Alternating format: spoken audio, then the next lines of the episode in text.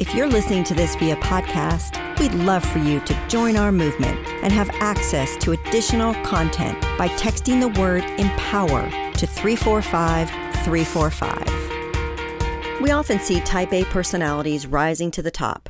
It makes sense. These people tend to have their stuff together, right? Well, there are steps you can take to build type A habits.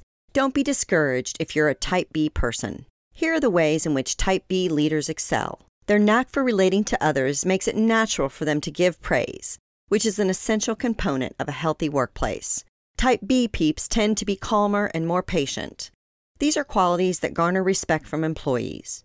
But take note, Bs. Asserting your authority when necessary and not running away from conflict are critical qualities to invest time in cultivating. Today, we're talking about a bold leader of a brand that doesn't even need a name to be recognized. The creator known for the Nike swoosh logo started the company in the early 70s. A college student named Carolyn Davidson created the famous logo for a mere $35. She's since received shares of stock worth a million bucks. Now, the logo is seen everywhere. In 2017, Nike had 30,000 retail partners. Over the course of the nearly five decades during which Nike has been part of the retail landscape, they've faced their fair share of criticism and controversy, from featuring Colin Kaepernick in a 2018 ad to a storied history of protests against Nike factory workers' rights. Another aspect any business in the clothing and retail space needs to consider is sustainability. That's where Hannah Jones comes in. Hannah was the chief sustainability officer at Nike for 14 years. She helped incorporate some valuable changes, like making Nike sponsored team kits for the World Cup from recycled plastic bottles. Now, Nike says 75% of its products contain some kind of recycled material.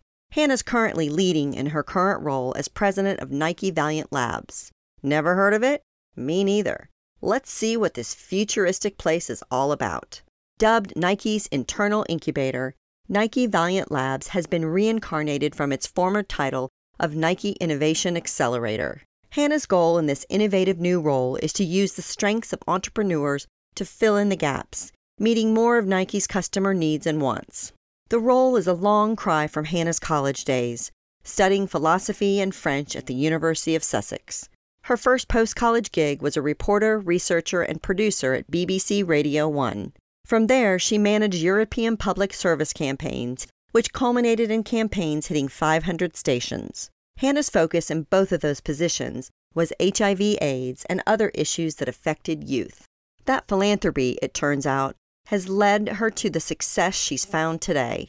Fleishman Hillard from Microsoft employed Hannah as a consultant to its first philanthropy program in the early and mid 90s. Hannah has continued her activism by also building a nonprofit called the League of Badass Women, its membership continues to grow into the five digit range, and its span stretches across the world through 22 chapters. Members initiate and participate in conversations of how we can move away from a gendered workplace. Hannah's doing important work, y'all. Another executive, Meg Whitman, said, Run to the fire, don't hide from it. Looking for more inspiration, advice, and direction? Check out our new interview podcast, On the Spot, available now on any of your favorite streaming services, including iTunes, Spotify, Google Play, or Amazon Alexa. You can also find it on our newly renovated website, onthedotwoman.com. I go in depth with some of our most intriguing on the dot women to watch. We are focused on your success so let us know what you think by chatting with us at On the Dot Woman on Twitter, Instagram, and Facebook.